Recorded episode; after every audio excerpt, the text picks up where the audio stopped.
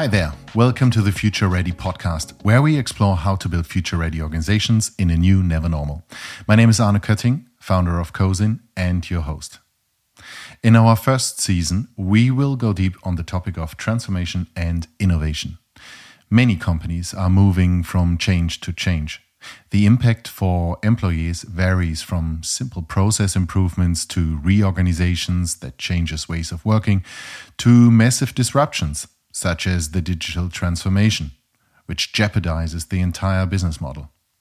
This often leads to layoffs, relocations, or downgradings with severe personal implications. Depending on how well these changes are managed, people experience significant losses or bereavement levels. In today's podcast, I want to find out if organizations can suffer something like a collective trauma, and I want to explore what companies can really do to increase their resilience. I am thrilled to discuss these questions with the world's most famous expert in the field of trauma studies and human resilience, Professor Dr. George Bonanno. Dr. Bonanno is the chair of the Department of Counseling and Clinical Psychology and director of the Loss, Trauma, and Emotion Lab at Teachers College at the Columbia University, New York City. For more than two decades, his work has been devoted to understand how humans cope with and react to loss, potential trauma, and other forms of extreme life events. Professor Bonanno is the author of many books, such as The Other Side of Sadness, or more recently, The End of Trauma, where he provides a radical new look at trauma and how to treat it. But before we start, a rather embarrassing note.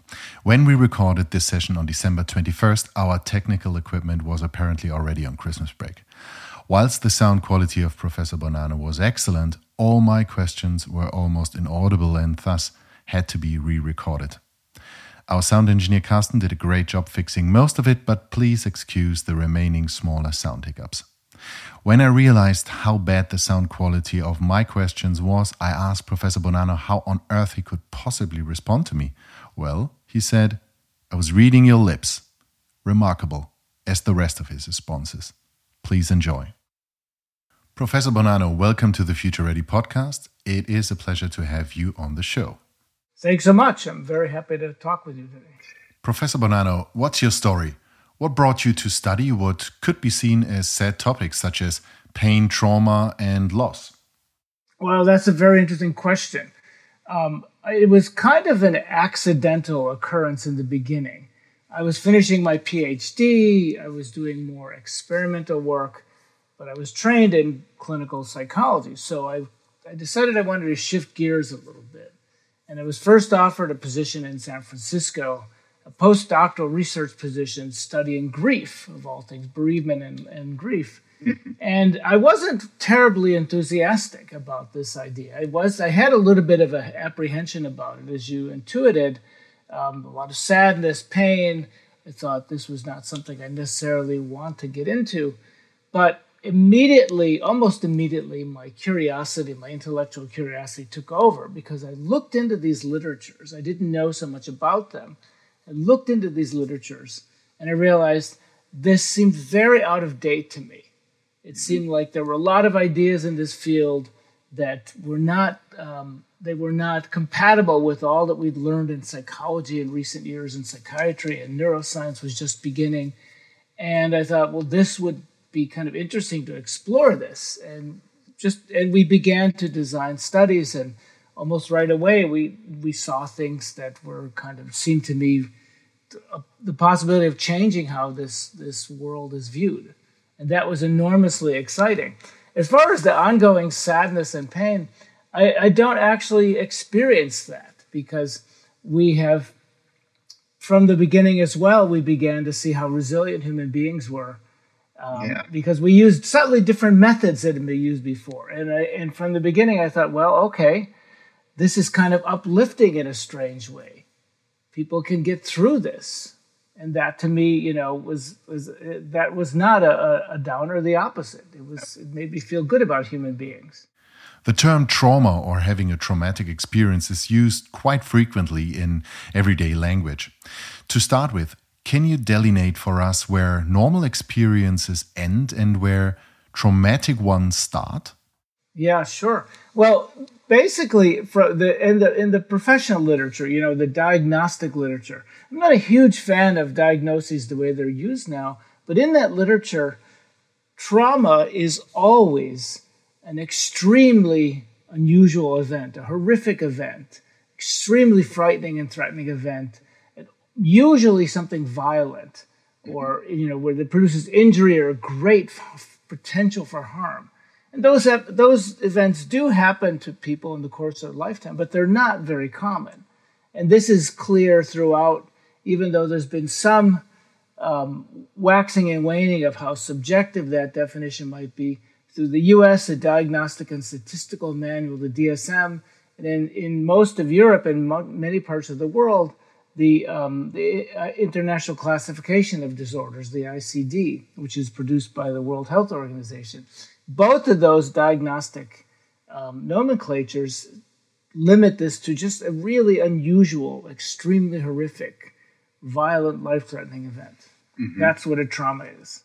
In your work, you highlight that an event itself does not necessarily lead to trauma, they are potential trauma. What are the key influencing factors here? Yes, and in fact, so uh, it's an it's an interesting distinction, a subtle distinction. I've used this in my word in my work. I'm sorry, I've used this in my work for a long time now.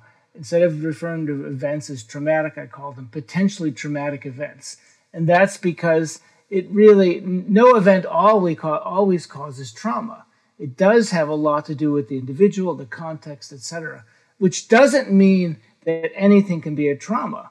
Again, we refer to potential traumatic events as the same as, as traumatic events in these diagnostic manuals. It's got to be something out of the ordinary, unusually horrific and, and threatening. But it's the, even those events don't cause trauma always, they're potentially traumatic.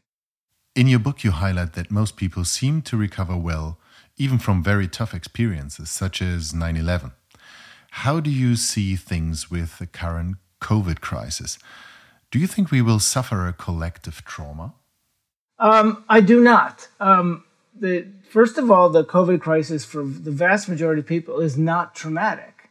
It is it, traumatic is often used colloquially to mean bad, severe, and an event can be very severe without being traumatic. Say losing, you know, huge financial loss is a horrible event to go through, and it's it, it can make people profoundly depressed but it's not traumatic because it does not include this this violent or life threatening aspect. The COVID crisis for most people is not violent or life threatening. It's just it's stress. It's exhausting. It's stressful. It wears us out. There is a kind of an interesting phenomenon though around this this idea of collective trauma. Um, first of all, collective trauma is a kind of a, um, a misnomer to some extent. It entire groups of people do not become traumatized, but some of those people, maybe a lot of those people, will be traumatized, say, in a huge national disaster. Um, but that doesn't mean that everybody's traumatized. But something interesting happens when there is a, a large scale event like the COVID crisis or like you know the 9/11 attacks or like an like an enormous national disaster, the tsunami. Um, in the beginning, the, there's a kind of a collective fear and, and distress about it that can be sort of contagious. And you see, a, you see a lot of symptoms in a lot of people. But those typically don't last long. Mm-hmm. It's kind of that, that initial response doesn't last that long, you know, sometimes less than a month. And then we, we, we so that's a kind of almost um, group experience um, but it doesn't actually become trauma for most people. And we've even seen this after 9 11. You know, the, the, in, in the US, the, the, the, entire country showed a lot of symptoms early on, but maybe the entire world, because um, this event wasn't was unprecedented and it changed the way we live. But um, most of those um, symptoms declined relatively quickly. And then there were the, the sort of, I just say, the, the normally expected percentages of people who might be traumatized. Let's move now into the organizational setting. First of all, let me highlight that you cannot, of course, compare the kind of events you mentioned earlier with organizational changes. Nevertheless, working with organizations, it seems to me that some changes almost have a traumatic impact on the organizational DNA. This could be a major layoff wave, the closing of a site, the acquisition by a competitor, etc. Talking to employees, you hear this story again and again, and it almost seems to prevent an organization to move on. Is it wrong to call this a collective trauma? Well, um, I don't. Again, I don't. Wouldn't consider a lot of these traumatic in the definition that, that we've been talking about because they don't um, involve violent or life-threatening stressors. That doesn't mean again that they're not severe and not disturbing. They may be profoundly depressing. People may suffer grief. And grief is very different than, than say PTSD, trauma reactions. Okay. Grief is more of a turning inward and being and feeling despondent and you know um, feeling despondent about the future. And and grief can occur with anything really. This is what the research seems to show. Grief can occur with anything that involves a, a profound loss of identity, a sense as if a piece of me is missing. So if a person is prof- is very seriously invested in a certain job or certain career, and then to lose that position or have to um, you know no longer see oneself as a, as a as a capable person who's able to earn a livelihood that can be uh, there can be an experience of grief there because it's the loss of this identity. I'm no longer a person who has this autonomy or this capacity to support my family or whatever, you know. Understood. So these kind of changes do not lead to trauma in the official definition, but to grief. I wonder do people process grief and loss differently within an organization compared to how they would do it as individuals?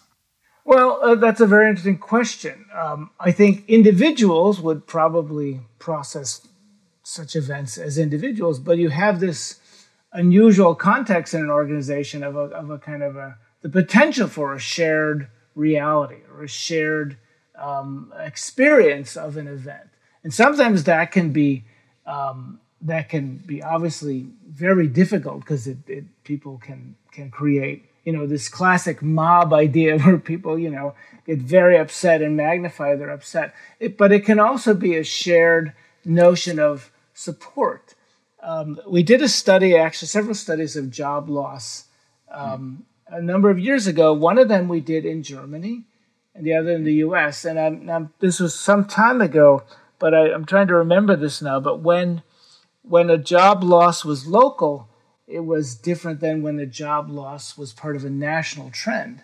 And I mm-hmm. think it was it was easier actually when it was part of the national trend because felt people felt this sort of sense of well, it's not me; it's just everybody's losing their job. And I, I may not be quite remembering those res- results correctly, but the point is that there's a kind of a shared sense of of being uh, or experiencing the same thing and possibly supporting each other possibly not. It can, you know, go different ways. Mm-hmm. There are also the very curious phenomena in the past of they, they have been called a rather um, it's rather old fashioned title of, of group hysteria, but there have mm-hmm. been some some very interesting events in the past where a, a, small thing was inflated to a very large thing by by the sort of group dynamics.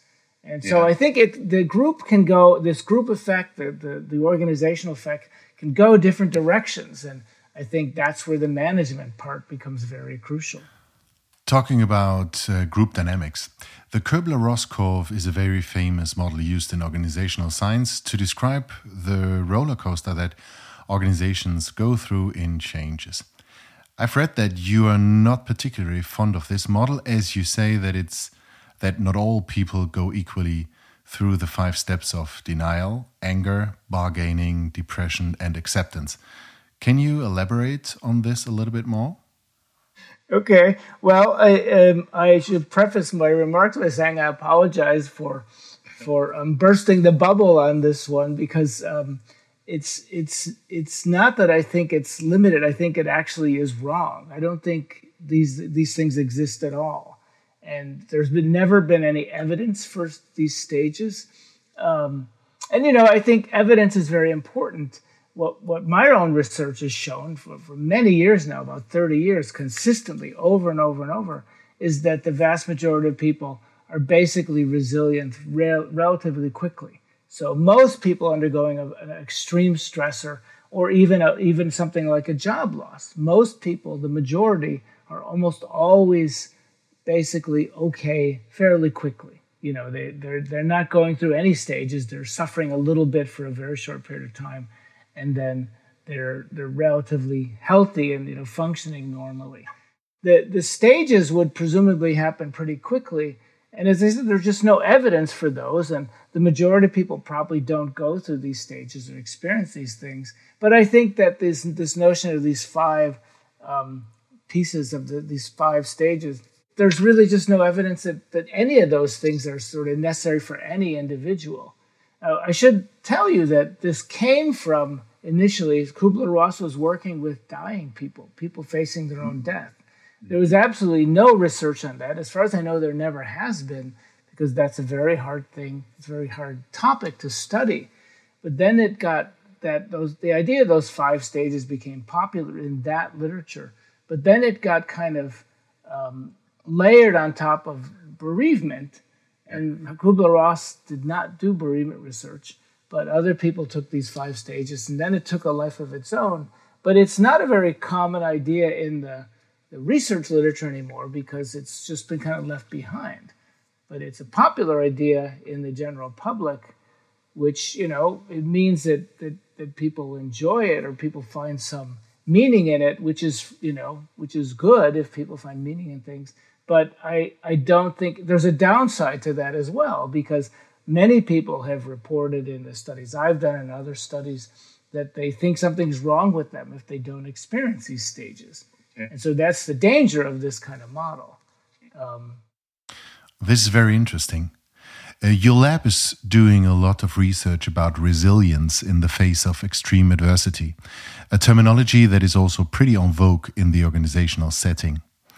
As mentioned earlier, you found that resilience is natural to humans, suggesting that it cannot be taught through specialized programs and that there is virtually no existing research with which to design resilience trainings. Does this mean that all the investments that companies are making in resilience coaching or resilience trainings is actually a waste of money?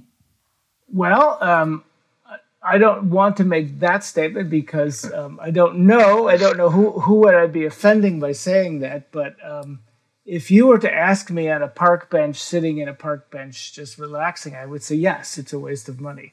Um, because the research that we've done really and other people have done shows there's there couldn't possibly be, much much success in these programs unless they were retooled and i can explain that a little bit how i think they could be retooled but in my own research, there's a kind of an idea in psychology or in the in the in the broader public. You see these headlines often, the five key um, traits of resilient people.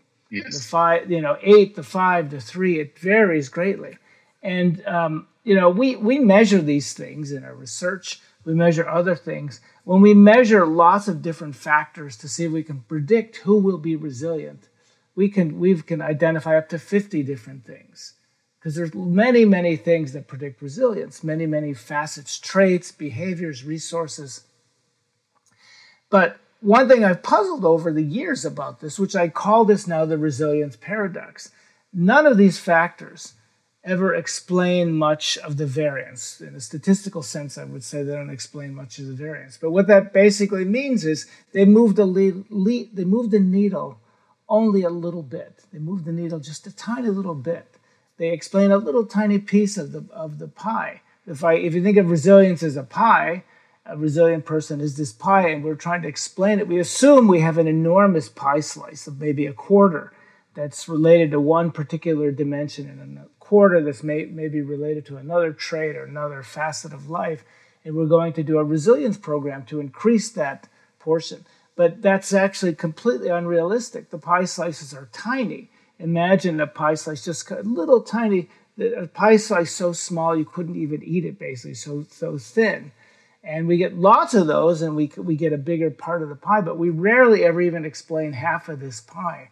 And we've done studies where we have blood, so we can measure stress response and cell metabolism, and we can measure all kinds of other things and you know cor- um, hormonal responses to the stress and all kinds of personality factors and we measure it we've done these studies in emergency departments and things.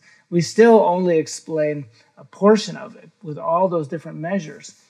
So I, that's why this is a, a, paradox and i've i've finally begun to understand why. If, if you would like i can go into that a little yeah. bit. Yeah. okay. So um, really what it is is that these events that we're talking about, these you know unusual, out of the out of the ordinary events that happen to us that we really have to cope with, they're not so common. They they happen in people's lives, but they don't happen every day. Mm-hmm. And so, but when they happen, they're all extremely different. They're all unique. Coping with one thing is different than coping with another. So there is no one fits one size fits all you know thing you can do that's going to get you through all these events. There is no one size fits all trait. There is no you know magic way to cope with these. It's really kind of an effortful process. We have to figure out what's this what is this thing that's impinging upon me? What do i need to do here to get mm-hmm. by? And we then work out what would be this the kind of best solution for this this difficulty i'm having and we also we we are a little bit like scientists in this way. There was a, a many years ago the, the phrase was introduced intuitive scientists. We're all kind of intuitive scientists. We try something, we pay attention. If it doesn't work, we try something else. We adjust. So there isn't always the I'm going to cope this way with everything and I'll be resilient. That's just not realistic. And this this is why these effects, these are why the pie slices are so small because they work sometimes and they don't work for other times. Mm-hmm. And there's nothing actually in the natural world. If you look at animals and humans, humans as animals, there is no one thing in life that, in, in a creature's life, that ever is always successful. There are many mm-hmm. wonderful examples of that.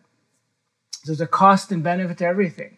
So, so again, every situation is unique, and we have to figure out from one situation after another as they happen to us what's the best way to get through this? Mm-hmm. And that's how we do it. And we're capable of doing this. We manage to do this. We seem to know how to do this. Um, and, and my work in the recent years has been to try to articulate more clearly what this process is and maybe you know enhance it in people and that's a possibility which i'm, I'm, I'm enthusiastic about but at the moment though we, we don't have anything I guess what you are referring to is the need to stay flexible in the face of challenges. In your work, you differentiate between the flexibility mindset and the flexibility sequence. Um, what can, in your view, organizations do to increase employees' flexibility to be ready for future challenges? So, so I think it, I think that is the key. I mean, I, and I, I, I don't have a you know, a training to offer anything like that. I don't think one exists. My, I have several colleagues who are beginning to explore this idea, and I'm beginning to explore the idea as well. But what we've done is we've taken this idea, the, the concept that if, that humans are, have this flexibility, and that's how we seem to end up resilient after these adverse events, after major challenges in our life. So we've broken it down into, into pieces to try to study it, and we've been doing this for about 15 years. And we now have a pretty good idea of how this process works. It's not simple, it's got different moving parts. One is the, the way you named them, the flexibility mindset, another is the flexibility sequence. The mindset is, is a way of thinking about adversity, of, of the challenge in their lives. It's a way of, of sort of embracing it in a way. Because aversive events are not pleasant. You know, we lose a job, we're in a, in a natural disaster, we're the victim of a violent crime, an auto, major automobile accident, anything of this nature, a terrorist attack, we are um, we don't want to think about it. We just want to get these events off our minds, but these events won't let us do that. They impinge on our consciousness. They make us think about them. They, they give us nightmares. They make us uneasy because they, there's a, probably a natural process there. I'm speculating there, but there's probably a natural process that our minds want us to, to get past it. Um, or our minds, we have an unfinished uh, threat circuit is activated that we that we that, that is demanding our attention. So the mindset is kind of a way of of getting ourselves to focus on it, getting ourselves into the game, getting ourselves into the kitchen on, on the big holiday, whatever it might be, whatever metaphor might work. Um, and that mindset has a couple different components optimism, uh, focusing on the challenge, and, uh, and some confidence in our coping ability. And these three things kind of work in a synergistic way to, to get us thinking, okay, I can do this. Whatever it takes, whatever it takes, I'll do it. Yeah. That's, I think, the attitude. I can do it. Whatever it takes, I'll do it. And really, any way that we develop that attitude, it doesn't matter. You know, um, I talked to a fellow recently who does this kind of obstacle course training, this yeah. kind of get get tough training. But he tells me we had to talk about this very topic, and he told me that doing that training makes people feel like they can do it. You know, they can do things they didn't know they could do. You know, anything along those lines. The sense of I'll do what's necessary. I can do it. I come out on top. Usually, we get through these things. I'm going to do it this time. So that attitude, the flexibility mindset, the mindset to do what's necessary. Okay is begins. That's the first part. And then it gets us into what I call the flexibility sequence, which is actually kind of the nuts and bolts, how we do it. And one of those things is we literally pay attention to the context. We, we literally ask ourselves the question, what's happening? Why am I feeling this way? And you know, often we have a very simple explanation. I'm feeling this way because I lost my job. But what's what else is there? Why what what's really happening to you? Right? And so you lost a job, so you begin to have to make an alternative plan. Mm-hmm. Is there another route you can take? Is how do you deal with the feelings you have? Whatever question might come up is what we're presented with. Then we review what we have at our disposal, our repertoire. What, what can I actually do? What am I able to do? What kind of tools do I have? What kind of resources do I have? And we review those and we kind of decide on a course of action. We do this normally without thinking about it. Yeah, exactly. Yeah. Okay. Yeah, it's a kind of an automatic thing because we, we do this all our lives. You know, children are taught these things and we they become more and more automated, more and more overlearned in a sense. But it helps to actually think about it consciously. And then the third step, that's the second step, is we we basically do something and we try it out. But the third step is we then pay attention to it and we we decide whether it's working. We literally ask ourselves, well, is this working? Do I feel mm-hmm. better? Is this getting me to move forward? If not, we try something else. Mm-hmm. I think it, that's that's a real nice piece of it because human beings are not perfect. Even yeah. the most most effective person still makes mistakes. We have to pay attention to what we've done, whether it worked or not, whether it brought the, the product we wanted, which is that we are you know moving forward. What is the role of leaders in the process of establishing the flexibility mindset and the flexibility sequence?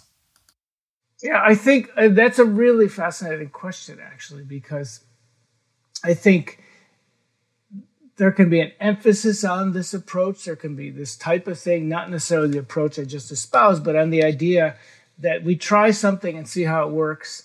You know, we we think about the problem first, like what is actually the problem we have to deal with. You know, sometimes we might focus on too too broad a scope. Well, you know, we'll take a job loss or you know uh, um, a major change in the, the the organization. If we think only about that, well, what's the problem? I lost my job. Well, that is the problem, but you know that already. You know, it's like, what is really the problem? I'm feeling something. I need to explore alternatives. I need, you know, whatever the specific problem might be. Um, because if we focus too far on the endpoint, I lost my job, or you know, I, I lost a, a part of my bodily function. I, I, have a major problem now, and I can't do the things I used to do. That's a, that can be a little depressing. But mm-hmm. we, you know, it can be like it can seem too much. Like, I, you know, it's over now. I lost my job. It's over. I lost you know the ability to to to exercise. It's my life's over you know or eat certain things. I can't do that anymore. That's depressing. That's disturbing. But if we focus more narrowly more proximal to what's happening right now okay i lost my job. What do i need to what do i need to do now? What's really my, the, the problem right now? What's making me feel this way? I need to find some alternative ways. I need to you know um, discuss this with my family, or I need to seek other kinds of support, or I need to, um, you know, maybe um, um, rethink what I do in life, or you know, look elsewhere. You know, all these things are the more proximal problems. And when we do address those problems, there's a sense of I don't know if mastery is the right word, but we get a sense of, well, I can do that. I can do that. I can do it this piece, and I can do it the next piece, and the next piece, because they're they're smaller um, bits in the larger whole. And so, you know, by by taking on small tasks, the tasks that we're confronted with in the moment, currently, we get a sense of, well, I can do that. I can do this. I can move on. I can do this. You know, and you get a sense of I'm in control here. Not this horrible thing happened to me, and I'm helpless. And I think at an organizational level, the, the same thing could translate to an organizational level. You know, the company is going to, and, you know, and I, I'm, I'm not an expert in organizations, so I'm, I'm, I'm, I'm, you know, basing on whatever I can intuit from this. But you know, something happens to the organization, we're to re, we're to regroup, or we're to change, or we're to make big shifts in the way we do things. Focusing too much on how how how much harm this change might do is gonna is is is going to be difficult emotionally, but focusing more narrowly or more proximally again on here are some of the problems we have right now to deal with, some of the changes we need to go through. Well, that's absolutely fascinating. Um, I wonder, is there a certain personality trait that you would say makes some some leaders being more able to cope with uncertainty? Um, that's a great question. So we've done some research on this, and we found there, there are a very small subset of people, about 10%, who are exceptionally good at this. Okay. Um, and uh, this is only the first few studies we've done. Um, they're exceptionally good at this. And then we found that another very large chunk is, you know, more or less capable. So, and when we put those together, we again have the majority or at least moderately capable of all of these, these different procedures I described. And then we have other groups of people who have, we didn't find so far any group of people when we do a, you know, kind of a profile analysis, we didn't find any group of people who couldn't do any of these things, mm-hmm. right? So we find usually deficits in one area. So people could beef that up. Um, and you know, there's some people who are have such severe problems, perhaps, that they they might be unable to learn this proceed any of these procedures. But I think that's probably a fairly small minority of the of the of the broader population. Um, so you know, it, it, most people are capable of of all of these procedures, and and then the rest of the, of everybody else is more or less capable, at least at least most of them, not all of them. And that's where we do the learning. That's where we you know identify, I think, what we are deficit in, what we are to have some limitations in. Um, you know, it might be the repertoire component. You know, some of us might be very good at one type of, of behavior and not so good at many others. So, say, always expressing who we are, what our what our what our ex- feelings are, expressing emotion, but they're not might not be very good at, at suppressing emotion. And so yeah. that's a that's a, a, that could and that doesn't mean they won't be able to function in the world. It just means they don't have that in their repertoire because you know not showing emotion is sometimes very important in life. Mm-hmm. Okay. You know, so we can begin to take stock of these things. You know, well, what what what am I able to do? What am I? What could I use some some you know? Could I practice on a little bit or say optimism? Optimism is kind of a trait. Optimism is part of this mindset, really but it also can be learned, and there's research showing it can be learned. Mm-hmm. So if we mm-hmm. don't think of ourselves as a very optimistic person, we could try it out a little bit. Mm-hmm. You know, and, and I actually suggest in, in in the book, The End of Trauma, which you mentioned earlier, um, the most recent book I did, I suggest using self-talk, which is a kind of a way of just talking to ourselves, where we say, you know, for optimism, we'd say, you know, you can do it, I can do this, it'll be okay you know and we can even put our own name in there you know in in the thing so i might say george you can do this. George it's always okay in the end. And that research a lot of research has shown actually that self-talk with your own name in it is ex, even more effective because it gives you a sense of you're watching yourself. Like you get a little bit of objectivity to it. Wow that's interesting. I must admit that it sounds a bit like an airport psychology book saying that you should stand in front of your mirror every morning and say, Chaka, I'm the best, I can do it all. but actually, you're saying it does have an impact. Yes. And, and I think that, you know, it has to be at least somewhat realistic. You, yeah. have to, you have to have some belief in it. You know, like if I stood in front of a mirror and said, I am the greatest, that would be kind of ridiculous, right? Yeah. But, you know, so I can I, I can do this is not so ridiculous. Professor Bonanno, thank you so much for joining us today. Thanks. It was my pleasure. It was absolutely uh, just a pleasure to talk with you today. Hey there, thank you for listening to Future Ready. Future Ready is produced by COSIN, a global community of independent communications advisors and changemakers who shape healthy and thriving businesses. Find out more at wearecosin.com. If you like what you're hearing, please leave us a review or forward this show to someone who you think will love it. Let me finish with a beautiful quote from Mahatma Gandhi The future depends on what you do today. In this spirit, go get future ready today.